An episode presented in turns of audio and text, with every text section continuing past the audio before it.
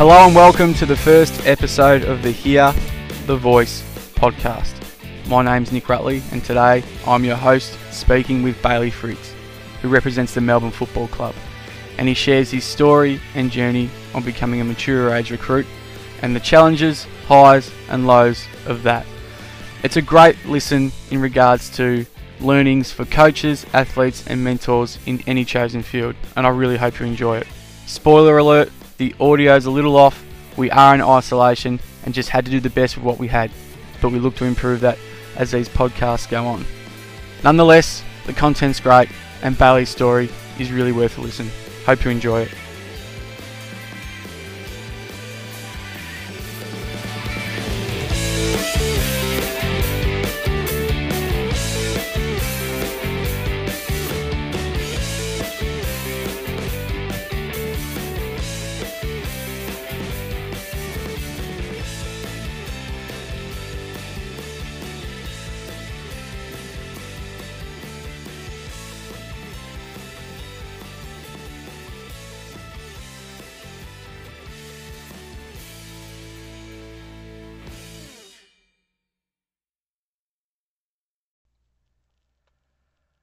Bailey Fritz, welcome to Hear the Voice podcast, mate.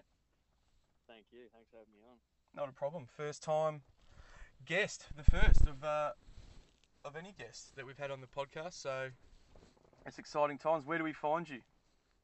Uh, just out, out at home at the moment uh, in Diamond Creek, so good part of the world. But uh, yeah, pretty low key at the moment, obviously with the situation we're in. But um, yeah, a bit of home time, I guess, not too bad. Bit of gym, uh, a bit of running, but yeah, it's good. Well, I'm sure for those that are tuning in, they understand that you are a Melbourne football player in isolation. How's it treating you? What are you being given to do? What are the, the programs that, that look like for an isolated AFL football player at the moment? Yeah, um, so pretty much we've got three sessions to do a week. So uh, Monday, Wednesday, Friday, we've got some running. Um, some of them are big days, some of them are a little bit lighter. We've also got some weights, so I've set up a little weights room at home, which is not too bad. Um, trying to get my girlfriend to help me out a little bit there, but she's uh, yeah, she's get uh, slowly finding the ropes, which is good. um, but um, yeah, other than that, um, yeah, a bit of bit of footy stuff, which I've done with my brother a little bit. But um, yeah, other than that, um, just trying to stay at home and hopefully this virus can clear so we can get back to play some footy. Hundred percent, hundred percent. And I am aware there's some animals in the home. How many dogs and cats are there living out at Eltham with you at the moment? um, yeah, we've got. Well, I had two dogs when I first met uh, Nat, which is my girlfriend, um, and she had three. So um, she, so there's probably five living here majority of the time. Every now and then we'll drop a few off to our mum to give us a breather. But um, yeah, and then just yesterday actually I got a little kitten. So um, yeah, it's slowly becoming a zoo out at Diamond Creek, but. Um, nah, it's good fun, especially in the isolation. It keeps gives you something to do. Try and teach the dogs some, some manners, and um, yeah, That would be difficult to do because you don't have many manners yourself, do you? yeah, no, I'm not bad at teaching. Uh, I've got two border collies, so a father son actually. So there's three generations in the house here. So, nah, it's good, good fun.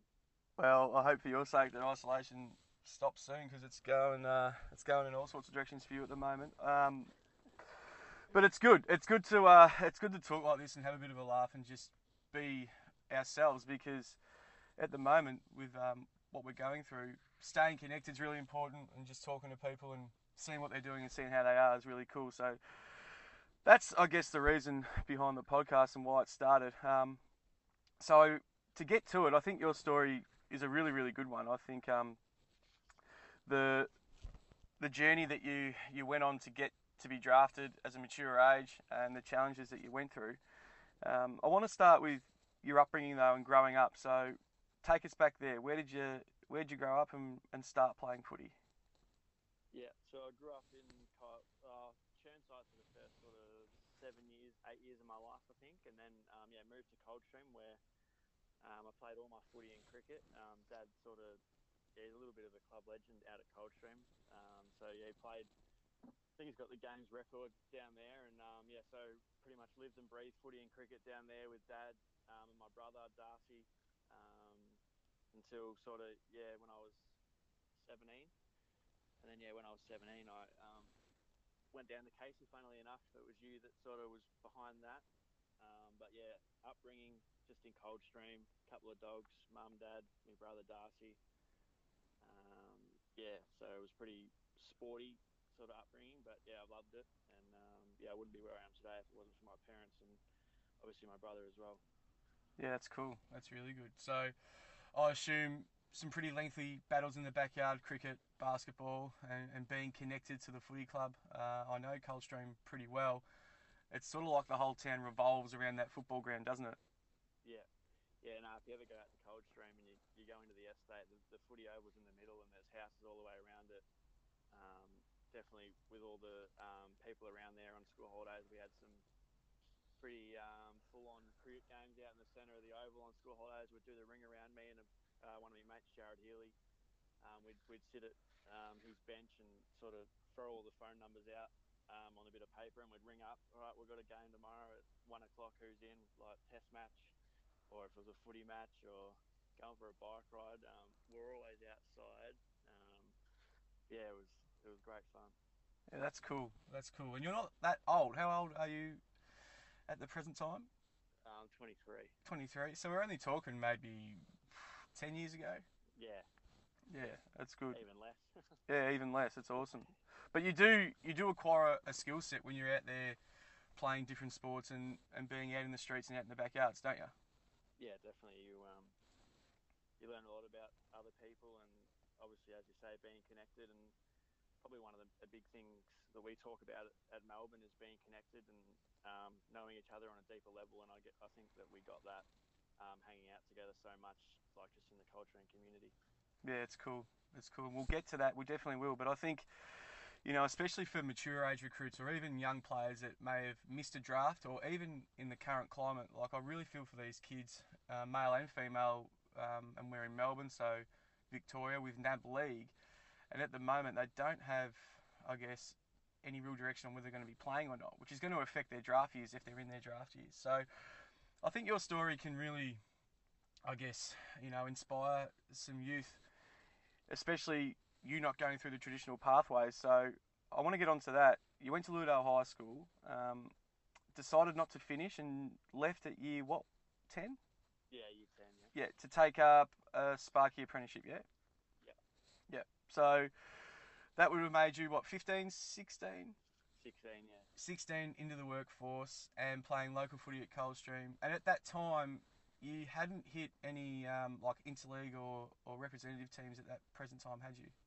No. So um, pretty much, I had I played in under 13s interleague or under 14s interleague, just in the in the AFL, and then after that, sort of a few guys around me went down to Eastern Ranges and whatnot. Um, and then yeah, I got to say 16. I left school.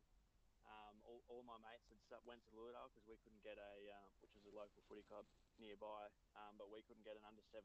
So I decided to um, just go and try play senior footy. I think I was yeah 16 at the time, and yeah, I was lucky enough to play sort of in between the um, under 19s and the the seniors for the next two years, and then yeah, sort of being in the workforce and then obviously playing senior footy as well. It sort of made me grow up pretty quickly, and um, I reckon if it wasn't for that, if I had just went and played, um, I guess junior under 17s footy, I don't know if I'd be where I am today.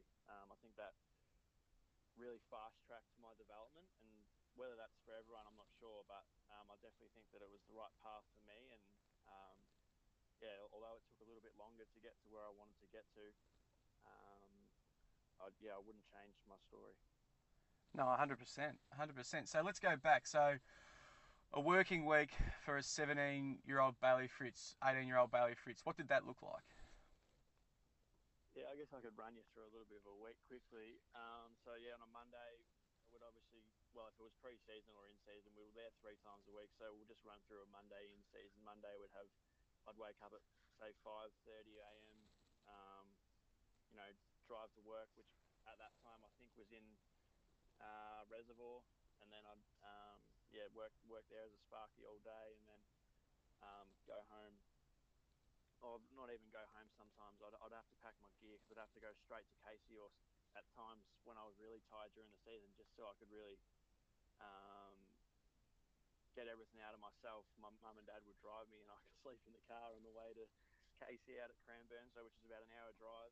Um, and then yeah, be there till sort of eight thirty, um, and then drive home, and then wake up and do it all again on a Monday, Wednesday, Friday, or Monday, Tuesday, Thursday in season, then back up and play on the weekend. But um, yeah, I sort of my first couple of years at Casey uh, were injury riddled. I had a stress fracture in my back, uh, and then tore my meniscus in rehab, which we can talk about if you want. But um, yeah, so it wasn't really till my third year at Casey that I got some continuity and played some games. But um, obviously going down there for two years virtually to play only probably ten games, um, just doing rehab, um, it definitely took its toll, and um, wondered if it was all going to be worth it. But um, yeah, luckily enough, it was, and um, yeah, thankful for obviously mum and dad for keeping driving me down there. A lot of fuel and money, but um, I'm sure they're pretty proud of me now, so it's good.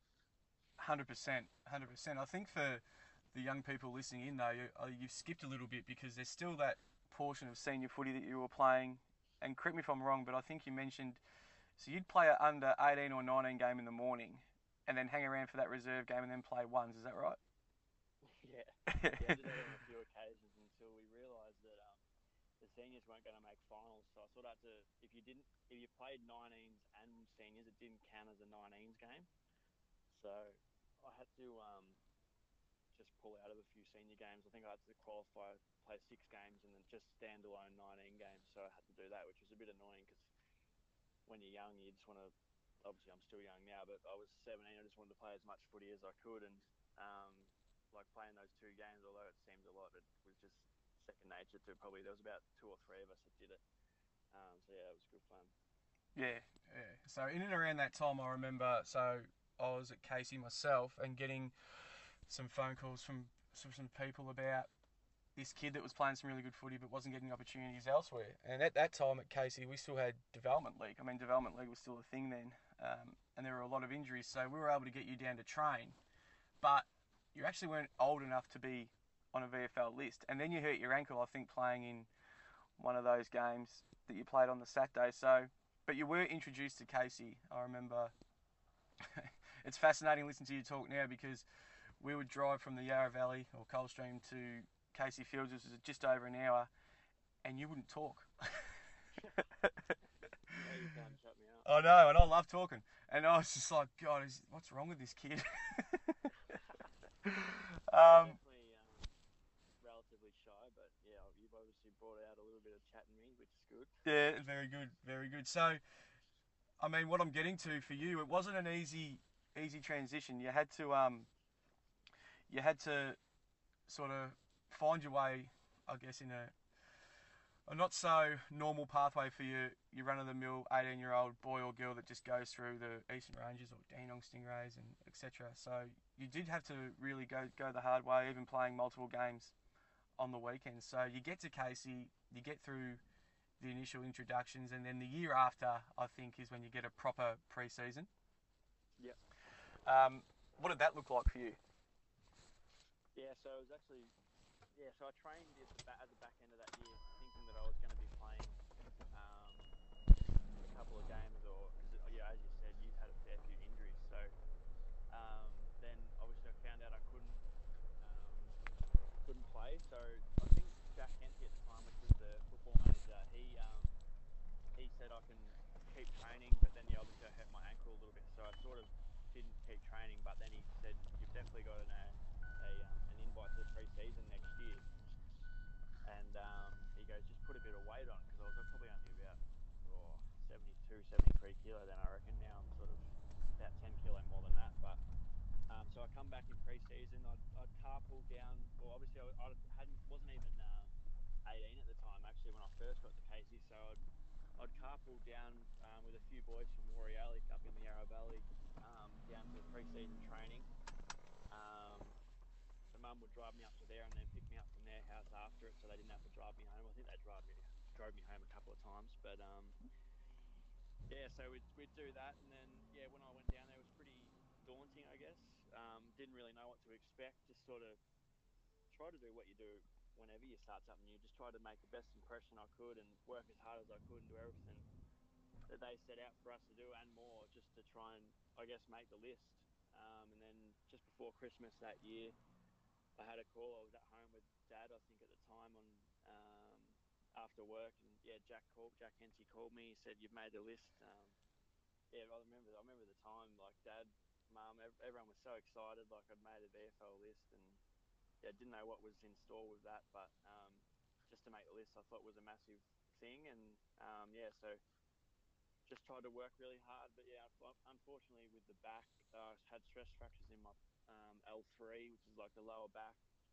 Um, after about round six, I think I had a bit of back pain for a fair while there, um, and then yeah, that sort of put me out until about 15 months later. So it wasn't until about round 17 or 16 the following year before I played again. Because when I was in rehab, I was meant to come back early that next year, but uh, tore my meniscus in rehab, which was a bit unfortunate and unlucky, but it was all part of the story now. So um, got back at the end of that year, and then just wanted to sort of come back in my draft year, which would ended up being my draft year. Um, and trying to play a full year, and lucky was enough to play in I think every VFL game bar one or two, which I got rested in.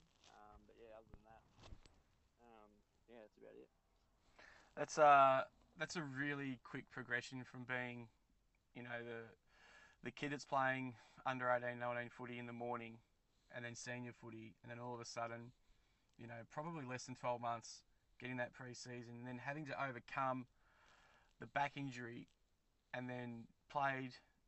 So what year? Let's talk about what actual year was this. 217, 216, 217, yeah. 2017. 217 was the draft year. Yeah, so 2016 you play the last. Say six games. It ended up being a development league grand final. Was my last development game. Yep. We lo- we lost to Box Hill. Uh huh. So and then go into 2017. 2017 um, played yeah all the pracky matches and then yeah virtually every game bar I think it was one I missed one against Coburg just to in the middle of the year they wanted to sort of keep me fresh so I was still playing good footy and um, yeah probably worked well because my back half of the year ended up being relatively good so um, it was probably a good call at the time I was like I, you know like you just want to play as much footy as you can I hadn't played a heap in the in the years um, previous um, but yeah, looking back now, it's probably a good decision. Hundred percent, hundred percent. So we look at the current journey at this point. When did it start becoming a bit of a realization that you could be a chance? I mean, you're still working at this point, I assume. You're still doing your, your five, sometimes six days of Sparky work, yeah? Yeah. And then all of a sudden, you start to string some good footy together at VFL level. Um, Justin Plapp coaching you at the time? Yeah, Justin Plapp. Yeah, he's been massive in my footy. Uh, still is now. He's my forwards coach now at Melbourne. Seems to be wherever I go, he is. Like last year, I moved to a wing for a little bit. He was the mids coach, and then moved down forward at the end of the year. And now, obviously, hopefully, going to stay forward, and he's the forwards coach. So it's funny how it all works out. But yeah, he's been along with yourself and a couple of others, obviously family and stuff. But yeah, they've been massive drivers in my footy and um, where I've, how I've got to where I've got to, I guess. That's ridiculous. I've done nothing. We just got you to there. We just we just drove you there, and you didn't talk, so I can't be thanked for that. But what? but I do want to I do want to bring Plappy up and, and segue into that because I remember talking to you at the time about the relationship that he had built with you from a coach player standpoint, but um, he knew how to get the best out of you, didn't he? Because he wasn't exactly kind. He was a hard hard coach to you, wasn't he? Yeah, definitely. Um, and probably in the terms of the question that we didn't really go into before that you asked, um, it probably he always used to tell me like I, I think you've got something like especially going through the um, injuries like he went through a lot of injuries in his um, career as well. So he'd always say to me like you've got something special like I think you can make a career out of it. And you know I thought I'm in rehab um, I've never played a VFL game like how how does he how does he know this? Like is he just sort of pissing in my pocket or you know like I just didn't know. And um, obviously because I'd never really done anything. So um, it wasn't until sort of I played the first few VFL games and then you know he started telling me you know you've got a bit of um, interest. And I'm, I just sort of brushed it off. I'm like oh yeah like I just thought because I was playing good you know. Um, it was just giving me a bit of a confidence booster. And then um, I remember getting a call um, from Plappy, I think it was Plappy or maybe Georgie Morgan um, at the footy manager in my draft year. He goes, "We need to have a meeting tonight," and I was like, I, I, the first thing I thought actually was, "What have I done wrong here?" But, um, yeah. anyway, he um, he goes.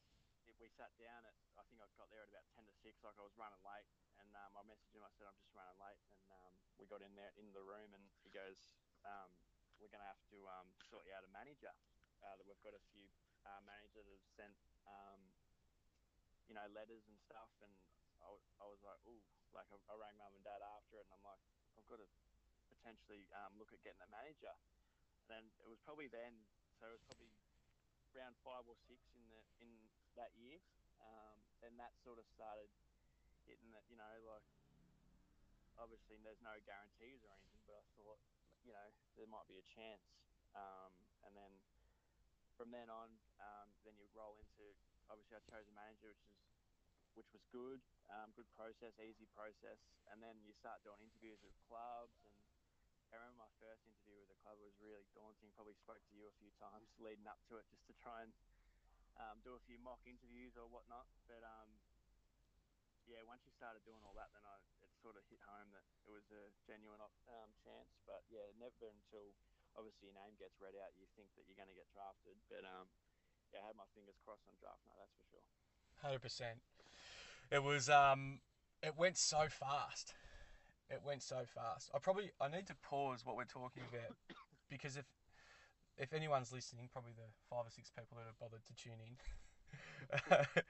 but there is background noise, so we're in isolation, and I've tried to go to a quiet place. So I jumped in the car and I parked in the driveway that I thought was empty, and a guy stared me down, and I had to leave. And then a and then a postie bike shittoon past. So we're doing the best with what we got in isolation. I'm sure this won't be the, the one and only time we'll get you on. We'll get into a studio. How's that sound? But um, so people probably wondering what's going on. We've got the nature of Eltham, and then yeah, the the so-called uh, quiet Hillsville, which has decided to be quite busy today. But I get going back to to what we're talking about. So this has happened really really fast, and I remember. Um, myself just going through the journey with you and trying to help you out and get advice from other people because it was moving so fast. It was way ahead of me. Um, and yeah, I remember talking to a, a recruiter at the time from another club uh, who said you probably need to do a couple of mock interviews with him and get him ready. And I was like, don't you think you should do that? I've never done anything like that before. And uh, I think due to being maybe a conflict of interest or whatever it was, he prepped me for that, and off we went. And um, yeah, the Coldstream Brewery on I think a Tuesday mid afternoon. There's no one in there. uh, we weren't drinking, um, but I, I think you were pretty nervous at the time, and I pretended to like not even know you. And looking back, how embarrassing! But these are the little things that I mean we were trying to do to prep you for what could be, and we still weren't too sure, you know, what was going to happen. And you were, you know, I was maybe hearing from you every five or six weeks and getting little updates and just watching and listening. But um, there, be, there became a period where I think it was a bit of a, it was a plateau. It was a five or six game period where nothing was happening. I think, you know, in general, the whole football industry sort of just sits and waits and watches to see how people are playing.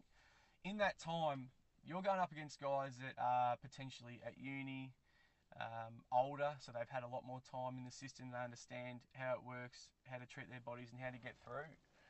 Uh, in those really hard months, those winter months in Melbourne, you're still grinding away and working, and all of a sudden, this hype and this excitement around potentially being drafted, which has been your dream, is getting closer. How are you staying grounded, and how are you keeping your head on on straight with all this going on, and still trying to you know provide good output with your, your day job and get to Casey from Coldstream. How did all that go in those uh, those middle months of that season? Yeah, obviously when you started talking to clubs and stuff, um, you sort of just wanted it to happen already. Like if it was going to happen, you wanted it to happen. If it wasn't going to happen, you didn't. You wanted that to happen as well. You know what I mean? So, um, yeah, in those middle months was probably just um, listening as probably just listening to people that mattered, I guess. Um, obviously spoke a lot with you. Um, I spoke a lot with um, obviously Plappy. Plappy was like a second dad and still is to this day. He's like a second dad to me. Um, and if any problems or anything I've got, um, you know, I'll I'll I'll, um, I'll definitely call in on him. But yeah, lis- listening to my parents, just anyone that uh, really mattered and who I'd listened to in the past, I'd probably tap into them. Um, and that sort of got me through. But in terms of from a footy point of view, just doing everything I can, being the last bloke at the gym. Um, even though it probably doesn't show right now that I've done a lot of gym work. I'm still relatively skinny, but um, yeah, nah, just probably the people that mattered and just doing everything I could. Um, even when I knew no one was watching, that's that's when you, um, I guess, the you know in yourself when you go out on game day, you've done more than the bloke standing next to you, and um, that'll probably put you in the best stead going forward, and it will give me the best opportunity to potentially get drafted. I want to touch on something you just mentioned then about trusting the people or listening to the people that mattered. So at this stage, what are you? 18, 19, maybe? Yeah, uh, 19. I, well, I was 20 when I got drafted. Yeah, 19, yeah. Yeah. So still, still a baby in every sense of the world. Um, and I mean, to have those qualities and think like that at that age, that doesn't just happen. You don't just wake up and, and become that. Do you think growing up in Coldstream with um, parents that were supportive but also gave you a bit of free reign to go and live and make mistakes and, and get out there in the streets with other kids and learn about connecting with other people and then being in the workforce relatively young and learning about you would have come across some different characters throughout your your um your trade out on site all these experiences that you you built up and you mentioned that you were a shy kid. I guess taking it all in and, and seeing the world for what it was in that in that time. Do you think that prepared you better for you know dealing with that that part of the season and going into that draft year? Yeah, I think everything that you touched on, probably the main one I feel, and I'm not saying this is everyone, which I which I said before, but when I left school and got into the workforce, you know, you're on you're not on your own, but you sort of are on your own. You you got to grow up really quickly. I was working away um, as a 16 year old down in Geelong, and I, I wouldn't come home for the whole week. And as a 16, 17 year old kid that had pretty much stayed at home uh, most of his life, like hadn't been away from his parents much, and although you're 16, 17, it's still a pretty big thing. So um, whether it be cooking your own dinner, making your own lunch, um, yeah, all those things just all add up and probably gave me a lot of life experience um, compared to the average 16, 17 year old kid. Um, which, yeah, it's, it's shaped me to what I am today, I think, as I said. But um, yeah, definitely all those points that you mentioned, um, growing up around Coldstream and being around the senior footy club and cricket club, and I, I tended to um, be friends with people that were a lot older than me. I'm not sure if that helped me as well, but like a lot of my mates um, stopped playing cricket when they were um, 15, 16, but I kept playing, moved into the seniors and hung around with people that were, you know, high, mid to late 20s, and whether that helped me as well, I'm not sure. But um, yeah, definitely all those points that you said was um, all valid. Mm. What are you doing in the background? There's a bit of noise going on. Oh, really? Yeah. Um, I don't know. Apart from the dogs barking in the cars, hooning past me. Yeah, I heard, I heard the car hooning past you. Oh god. Anyway, it's uh, this is what it's about. It's not. There's no rules with the podcasting, um, and we're getting really good content. I think it's it's so relatable. The story's so relatable for especially young people, but even for coaches like myself to listen to, you know, what resonated with you and what really worked. Um, it's interesting. I, I'd like to sort of get your opinion on what would a kid do that wasn't in your situation. What about a kid that did finish high school? go through university uh, potentially or or you know not going to the workforce and how do they get those life experiences that you have been exposed to can it be done or is it just something that is different for every individual I think it's different for every individual. I mean, I, I, blokes that finish um, or women that finish year 12 or go to uni, they, they're going to get stuff that I don't get. I think it's just what works for you. And at the time, leaving school, I, I didn't mind school, but um, obviously got the job opportunity and jumped at it. And not that I thought I was going to fast develop my footy or my life experiences. That was just what I wanted to do at the time, and I thought it was a good job, and um, it was probably what I was going to do anyway when I left school. So um, I thought, why not get into it now? Could be qualified by 20, and um, yeah, like what what what more could you want? But um, yeah, I guess everyone's different, but um, yeah, I think that's just personal opinion and what what you think's going to work for yourself. And at that time, yeah, that was what worked for me. No pressure from mum or dad either. You made you were left to make your your own decisions to a point, but they were always supportive and you know there was no peer pressure on you should do this and you should do that. Were you left to sort of find your way a little bit?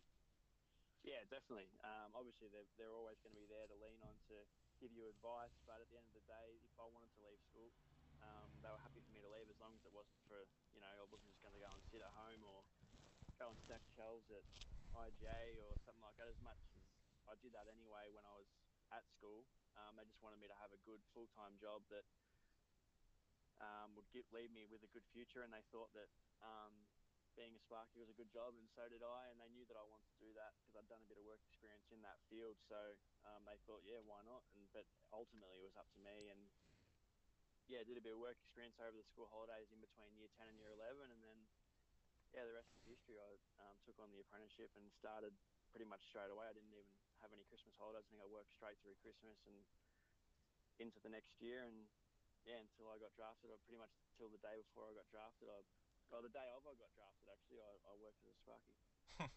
That's uh, it's awesome. It's such a cool story for young people. If they don't get drafted or they miss out and they think that the their world's caving in, that they just probably need to pick themselves up, potentially go into the workforce or go into that uni course, you know, male or female. And I mean, the the women are still working day jobs in the current AFLW climate, so I guess they're accustomed to it, which makes it more incredible in what they're doing. But for young men and, and young boys that go through and potentially don't get picked up, it's it's never been a better time to be drafted. I mean, as a mature age, there's so many examples now where 10, 15, 20 years ago, it was not even thought of, was it? I mean, you guys are, are in a great time to be forging careers in AFL footy, even if you do miss out. I mean, some in some cases, players are missing three, four drafts and still getting opportunities, which is great, isn't it? Yeah, I think a prime example was um, Ben Cavarra that went through the traditional um, Eastern Ranges and won the best and fairest, I think, or something like that. I think he was a year older than me. I might even been the same age as me, and unfortunately didn't get drafted. But I think it took him seven or eight drafts, and yeah, finally um, got drafted last year and debuted um, just a couple of weeks ago in round one for the Doggies, which is um, I don't know him personally, but um, it's a testament to his character and resilience to um, obviously keep coming back and um, not giving up on that dream. Hundred percent, hundred percent. There's so many guys like him. It's cool to watch. I think it's you know hopefully it grows and, becomes a you know a real hub. VFL, SANFL, Waffle, all those, even local football. You know we shouldn't just push athletes to the side because of what standard they're playing. If if people think they're up to it, they should be getting opportunities. I believe. Um, I think leading into getting drafted now. Let's talk about that. So you're sitting there. I think you're at the family home. Take us through. You get home from work. Obviously, you work that day. Um, take us through it. Uh, watching it. Who's there? What happened? Did you have an idea? Did you have many clubs interested? Did you have any sort of, you know, backroom conversations like we're going to take you here, or you know, if you're still here at this time, we're going to take you because you, you hear so many stories like that. Uh, what was your experience leading up to that point?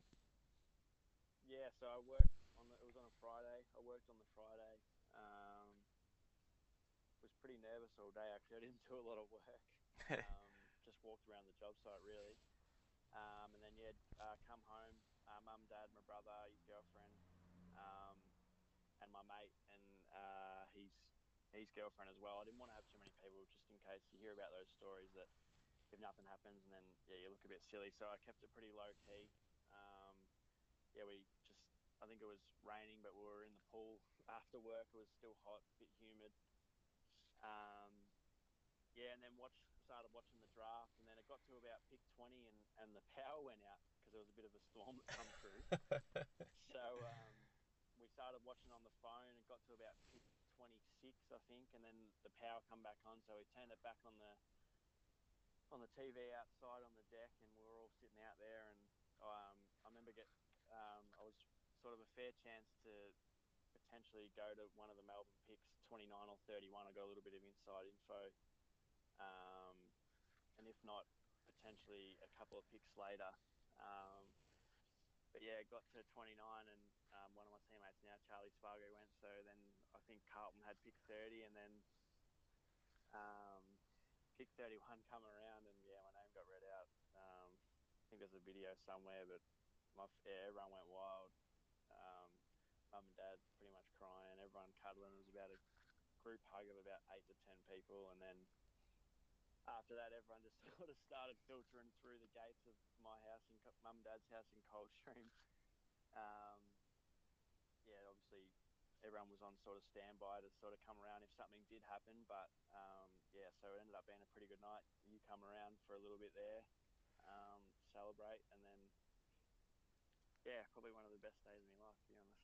Yeah, it was awesome. It was really cool. I had the kids with me, so I made sure I, I did do that, so I didn't turn into a longer party. And it was starting to get. A, it was start, I think people were on standby in bushes with with slabs and whatnot because there was a fair few people doing their thing when I got there. But um, it was cool to watch and cool to see because it was it was a journey that I mean, and you probably didn't realise it yourself, just being going to work and training. But um, and we sort of spoke a lot of about with family and friends surrounding your journey, and I, I, think everyone just sort of got swept up in it and went along for the ride, and um, that's a testament to the I guess the Fritsch family. They're so inclusive, and you're like that yourself, and everyone became part of that journey and part of the story in a way. And uh, to be able to just come over and celebrate, I mean, there were people just walking in from all, all, all walks of life and all from years ago or weeks ago or hours ago. It didn't matter who it was; they were welcomed, and it was a cool thing to see. So, who's the first person that reaches out? Melbourne Footy Club, coach, player. Who's the first phone call that you get? Um, I think the first phone call I got was actually Goody, which was pretty cool. Yeah um, I started getting all these random texts and calls, and um, I ended up. I, I, think even you were telling me like you have to put your phone down for a bit. Like everyone's going to be calling you, just you can reply to it tomorrow. But um, yeah, the first phone call was Goody, just sort of congratulating me. Obviously, hadn't really had much to do with him at Casey. Every now and then he'd come, like obviously he'd come and watch for all the Melbourne boys, but it didn't have a heap to do with him. But to hear the excitement in his voice, to yeah, have me at the club and stuff was really cool. And then yeah, um, I can't remember who the first message was, but um, yeah, pretty much every single bloke at the footy club on the list, uh, staff and everyone included, messaged me, and um, yeah, it felt really, I guess, yeah, it felt unbelievable. So, when do you get into the footy club? Is it the following day, two days later? What's that look like for you? Uh, so draft on the Friday night, and yeah, started pre-season on the Monday morning at about 8 a.m. out at AAMI Park, Gosch's Paddy. So welcome, welcome to training. Yeah. into, into, the hard work. So, yeah, that was good. And are you, are you straight into the hard work? Yeah. So when you're in your first year at the club, um, you know you get pulled out of things every now and then. Um, so if we do say um, three main sessions in pre-season, you might miss half of the middle one or something like that, just for loads from a loads point of view, as your body's get adapting to the um, to the loads of the AFL player, I guess, full time. Um, because I'd done a um, few pre seasons at Casey, I probably did a little bit more than the other boys because they were only 18, 19. I was 20. Um, so I did a little bit more than them, but still got pulled out of the odd um, drill or running session at the end um, just to keep me fresh and ready to go for the start of the season, I guess.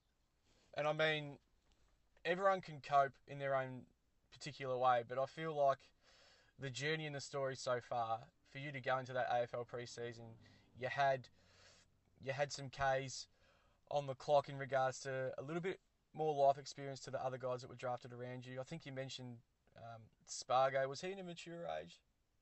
Nah, so yeah, there was um, there was only four of us in that draft year actually. So Oscar Baker, I think, was 19, Spargo 18, and Harry Petty, um, he was 18 as well. So were I was definitely the oldest. And do you reckon that held you in better stead going into that pre-season? I think obviously they've that all come out of high school.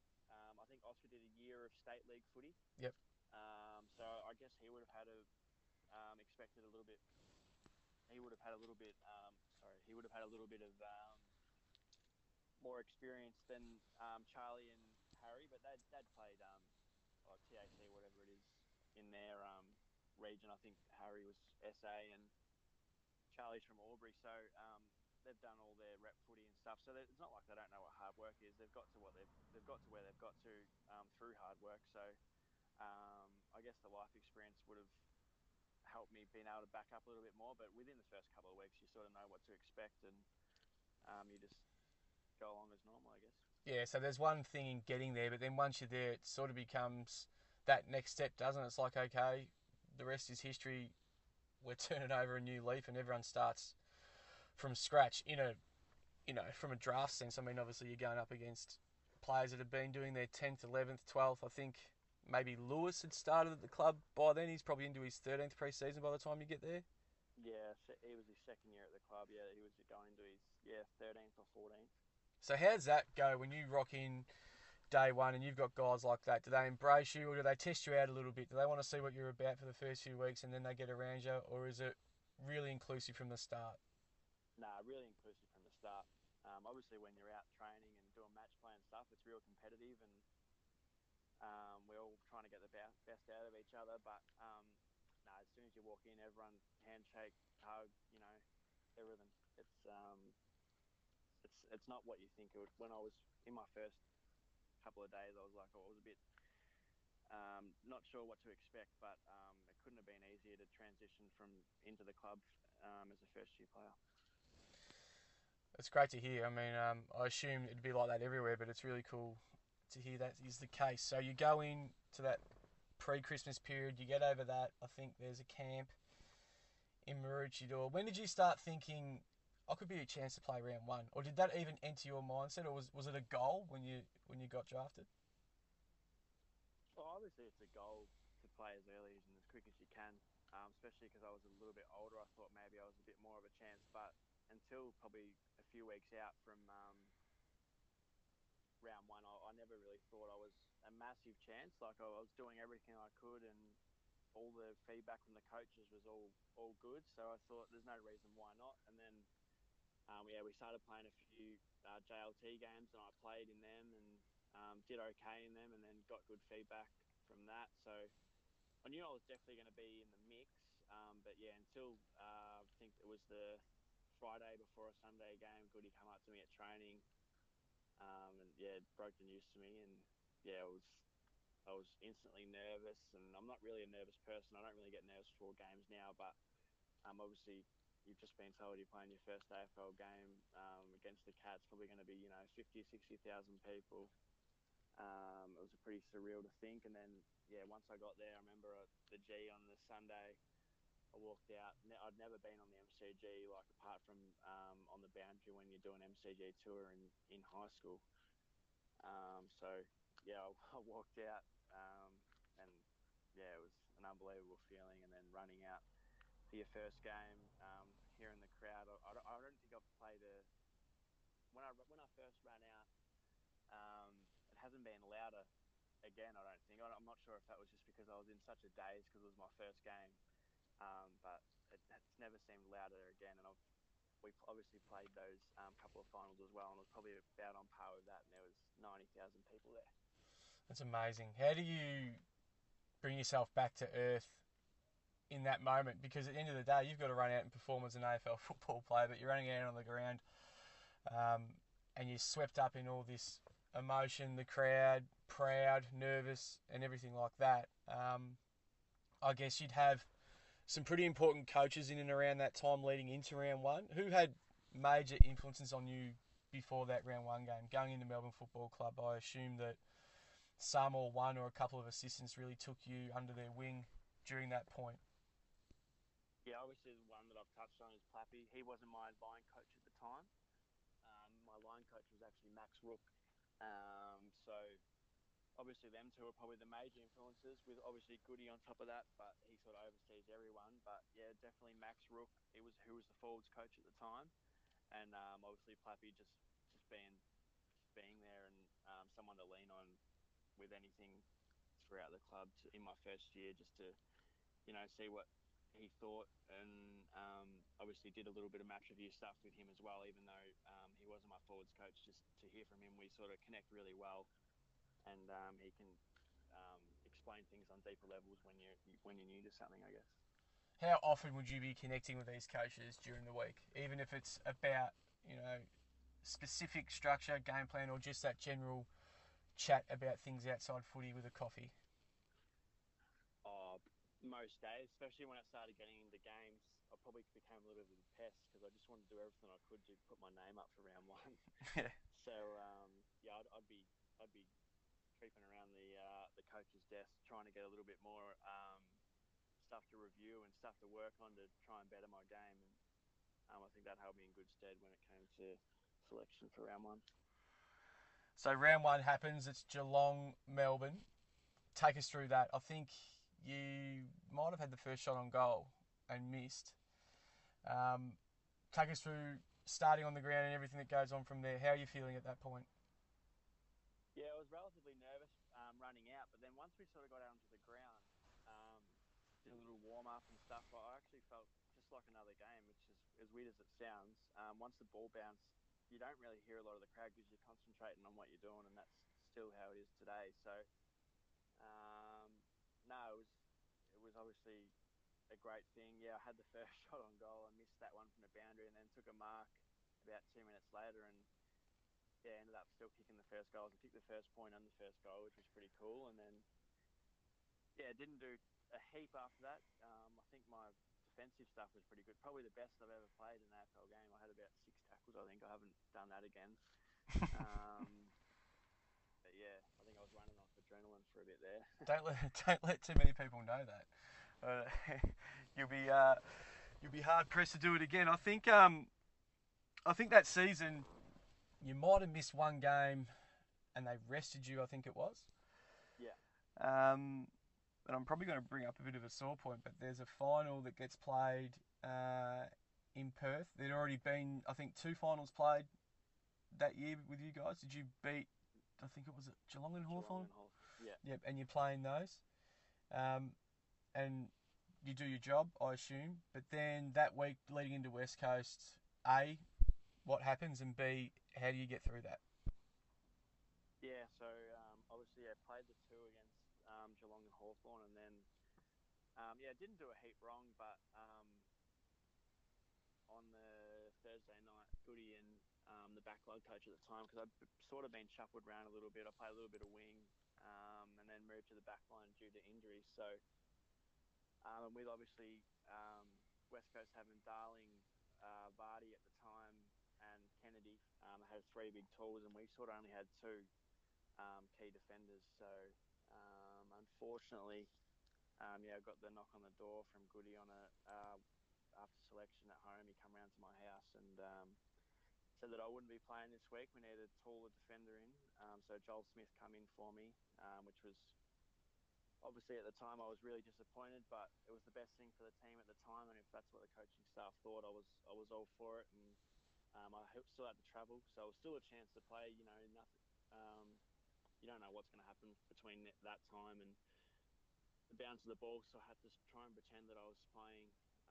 Obviously, still pretty, I guess, heartbroken at the time. Um, not playing in a prelim final, like I, I thought, you know, what if we get through and I'm potentially going to miss out on a grand final. So, um, but yeah, tried to just put the brave face on, and um, it was just another speed bump, I guess, in my in my journey. And um, yeah, went up to Perth. Unfortunately, we lost. Um, then I come back on the red eye and played in the VFL Grand Final next day, was my first VFL game for that year, so it was a little bit weird. Um, but yeah, and, and we lost that again. But yeah, just try to do my thing and um, help help the Casey boys as much as I could. I mean, at the time, it would have been really difficult for you to go through. Obviously, the travel back on the red eye, and then preparing yourself for that VFL Grand Final. And as you just touched on, you hadn't played a VFL game for the whole year, so you essentially had to take someone's spot. Um, what's the mindset like going into that game? Who's getting around you? Um, who was coaching at the time? What was that experience like? Yeah, Jade Rawlings was the Casey coach at that time. Um, he just sent me a few messages after the West Coast game. You know, like it's time to switch on now. We've got a grand final tomorrow. Don't worry about what's happened in the past, sort of thing. Um, we need you. All the boys are super keen to have you playing, and um, yeah, we just want you to come back and do what you do, sort of thing. So um, I played the half back, and yeah, we were actually looking pretty good there for a while, but unfortunately they ran over the top of us in the second half. But um, no, all the, all the, everyone um, that was there, coach, coaching staff, um, players that I hadn't even really played with before, a few of them, um, all got around me and made me feel welcome. And um, obviously I'd come from Casey, so I still knew a fair fair chunk of them. So it was good to go back and play with a few of the those boys that I've played with before, like the Jack Hutchins and Jimmy Munros of the world, um, that have played VFL for a long time now, and um, they're building good careers in in that sense.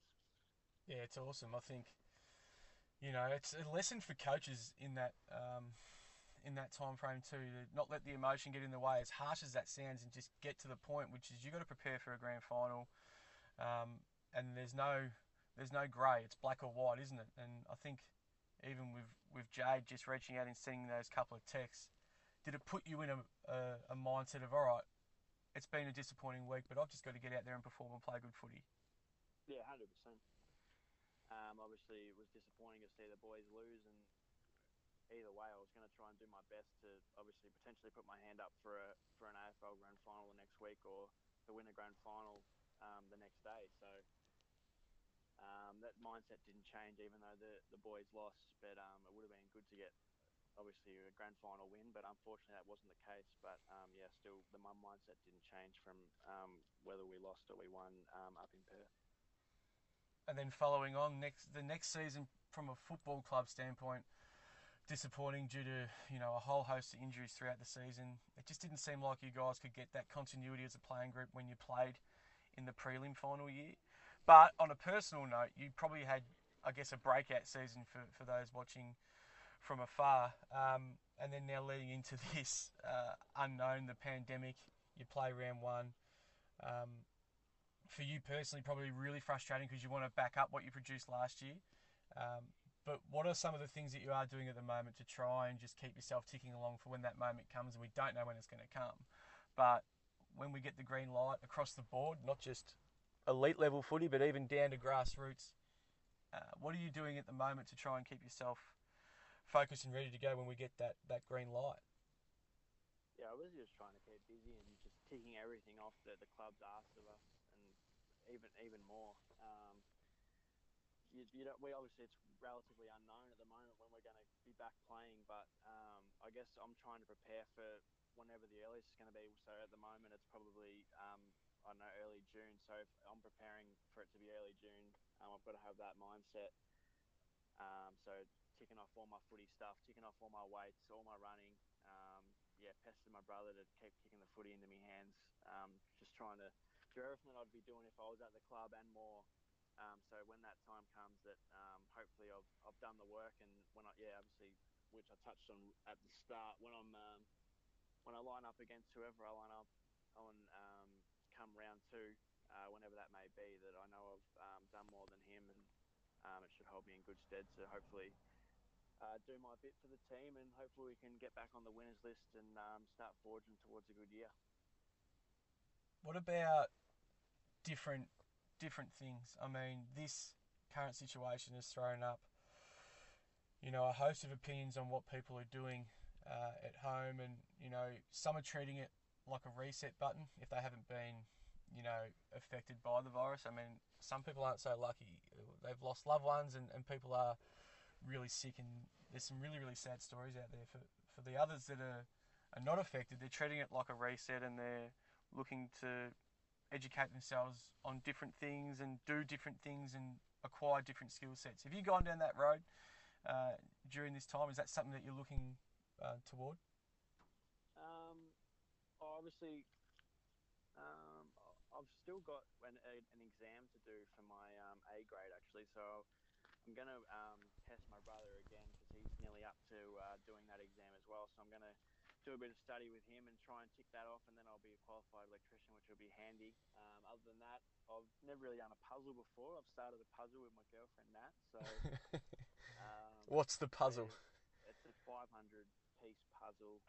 that is the beachfront of Gold Coast. So we found it in Kmart.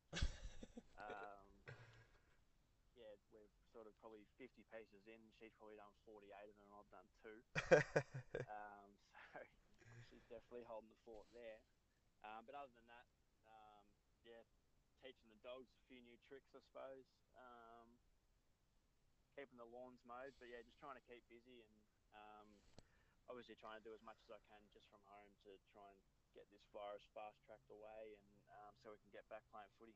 Hundred percent, hundred percent. It's a it's a good message. I think um, this has been a fantastic chat. My thing is this podcast. I've been sitting on it for a while now. Um, I'm a nobody who's going to try and talk to people that are somebody and get their get their stories. But I think the the best part of it is it's so relatable, and that's what I want to bring. I want to bring relatable stories back to to people that are aspiring to be better in their chosen fields, whether it's sport or business. I don't think it really matters. Um, I think relatable stories are so great to listen to, and uh, they're so cool to learn from. And I think there's so many learnings to take out of your story, mate. So I'm really appreciative of your time. Uh, I hope you guys are out there sooner than later, giving the fans um, something to watch and some entertainment because I think that's what we need. We need footy and, and all sports and just getting back to normal living uh, back in our lives. But um, I really appreciate the time and, and hope you stay safe, my friend. Yep, too easy. No, thanks for having me on and uh, good luck with your uh, next guest. Sweet, man. Thank you.